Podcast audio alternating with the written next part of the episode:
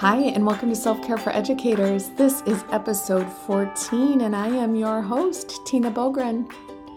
This week's invitation is to focus on protein at breakfast. That's it. focus on protein at breakfast. Here's what I have been learning. I swear, these invitations, well, obviously, they're really just me trying to work on things and figure things out and pass some things along. So I was kind of getting into um, a carb coma over the last probably week or so, where I was just craving carbs all the time, oh, wanting carbs at every meal and then never quite feeling satisfied, feeling pretty ravenous. Even though I don't, I steer clear of gluten. Gluten doesn't really work for me, but it was still carbs, like munching on cereal. I am like a child. I love to eat dry Cheerios and dry Corn Chex and popcorn and just just some high carb things because I was really craving them. And in talking with my health coach, I was sharing about this and the carbs just here's what I know for me, carbs just don't make me feel good. So like I said, I never feel satisfied. They cause intense cravings where I just want more and more and more, usually kind of balance out the carbs with a little bit of sugar. Um, I'm kind of foggy headed. It's just not not something that works for me. And everyone is different here, but for me, that's what I know. And so we discussed like I recognized it and realized, okay, let's make some changes. And one of her biggest recommendations was start your day with protein focus on protein. Really reduce the carbs in the morning, focus on protein, and see how that sets me up for the rest of the day. And that's what I've been doing. And it's a game changer, of course. My kind of go tos in the morning are a couple of hard boiled eggs. Really, that's it. I've got some couple of protein shakes that I really like that are pretty low carb and have a ton of protein in them.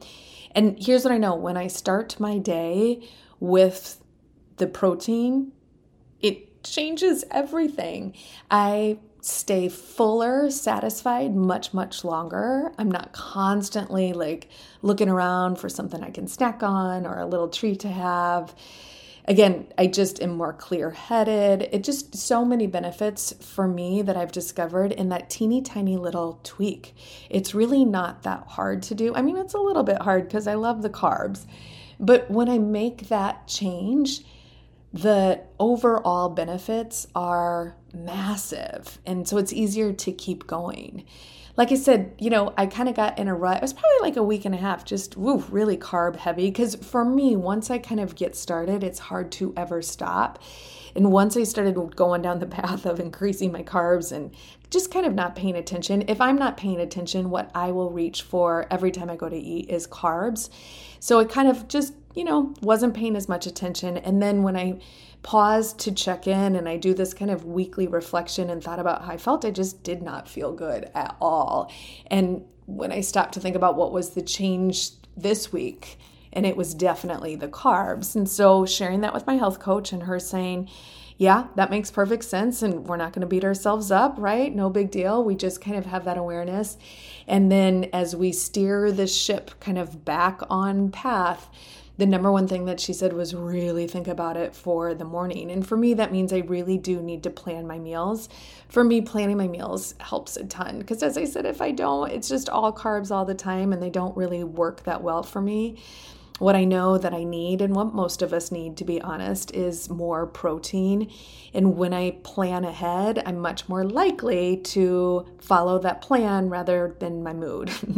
I love that quote. I don't even know where I got it, but it was, it's just this quote that I think about a lot, which is follow your plan, not your mood.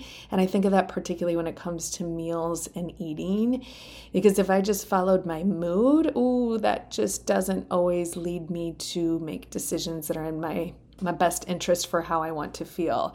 But when I make a plan and that plan really lays out my protein in particular ahead of time, it's a game changer. So I want you to experiment with that. See if if you're if any of this rings true for you and you feel like gosh, I relate to what she's saying, I'm going to try this too. Start with start with planning out your breakfast and see if you can increase the protein or whatever your first meal is. I know some of you do some intermittent fasting. I play with that a little bit too. So I always think of breakfast just as my first meal, whatever that is, whatever time of day. increase the protein, decrease the carbs, and see if it makes a difference for you. Just something to play with. Again, everyone's really different here.